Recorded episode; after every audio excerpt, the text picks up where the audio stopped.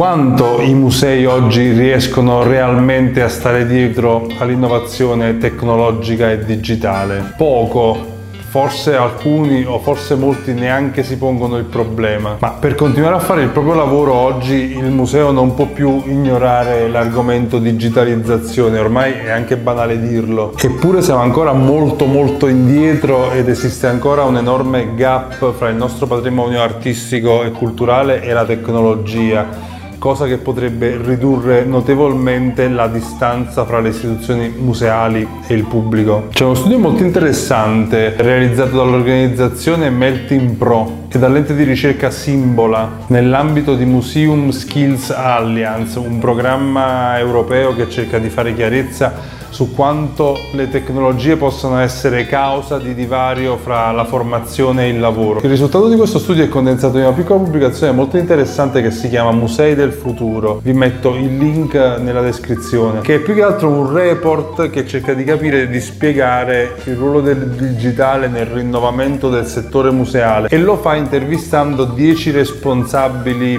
più o meno famosi di musei italiani.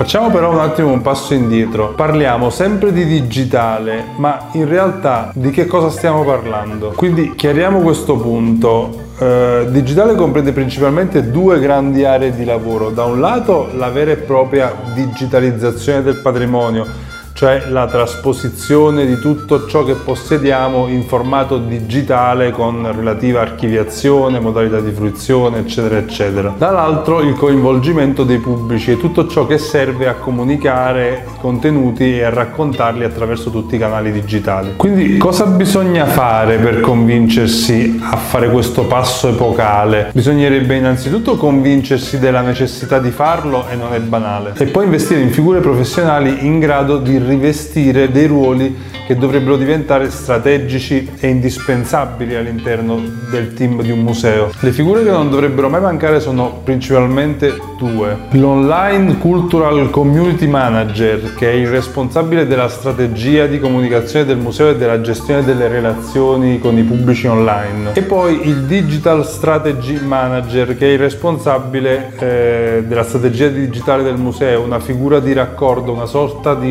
mediatore tecnologico che è capace di costruire un dialogo tra la realtà museale e il mondo tecnologico. Dice una cosa interessante Francesca De Gottardo, la fondatrice di Sveglia Museo. Sveglia Museo è un progetto sperimentale nato per svegliare appunto i musei italiani online, sfruttando il potere del web per creare una sorta di effetto rete. È una cosa che sostengo anch'io da diversi anni e tanto vale per i musei quanto per le aziende culturali. La trasformazione deve riguardare tutti, senza scuse, perché ogni membro dello staff deve essere in grado di svolgere il proprio lavoro anche digitalmente realmente e in maniera tale che tutto il museo o tutta l'azienda culturale che sia sia in grado di comunicare in ogni momento a entrambe le community, quella online e quella offline. E quindi se questa capacità non si ha, bisogna assolutamente investire in formazione per essere così dopo allineati a tutti i livelli ed essere sicuri di lavorare tutti con gli stessi criteri e nella stessa direzione, nell'idea di raccontare ogni giorno un pezzettino di sé e della propria attività.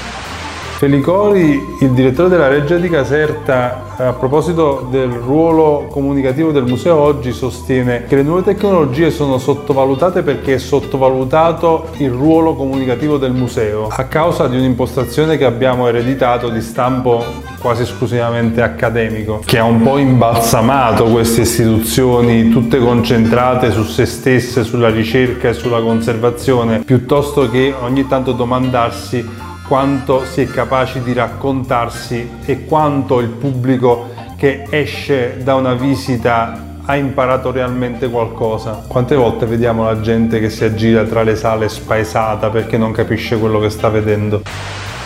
Uno dei problemi principali è sicuramente la mancanza di una direttiva nazionale e quindi tutto è lasciato un po' all'improvvisazione e all'iniziativa dei direttori più o meno diciamo contemporanei. L'errore che molto spesso si fa è quello di pensare che questa cosa del digitale e della comunicazione sia qualcosa da giustapporre alla normale attività che si è sempre fatta. Spesso si sente dire sì, noi siamo sui social, abbiamo lo stagista che ci mette i post su Facebook oppure eh, sì, chiamiamo l'agenzia di comunicazione che ci gestisce i profili social, eccetera, eccetera. Niente di più sbagliato. La cultura digitale deve scorrere nelle vene dell'organizzazione, deve essere parte della mission, deve pervadere tutti i sistemi organizzativi e produttivi, deve essere nell'aria, deve essere ovunque. Non si fa e poi eventualmente si comunica si comunica facendo e si fa comunicando. Come non si fa ad esempio l'inventario di una collezione e poi lo si digitalizza e poi si pensa come metterlo su una piattaforma online. Lo si fa direttamente digitale e direttamente su una piattaforma che possa renderlo fruibile al pubblico. La cultura digitale deve essere il sistema ed essere quel momento di svolta necessaria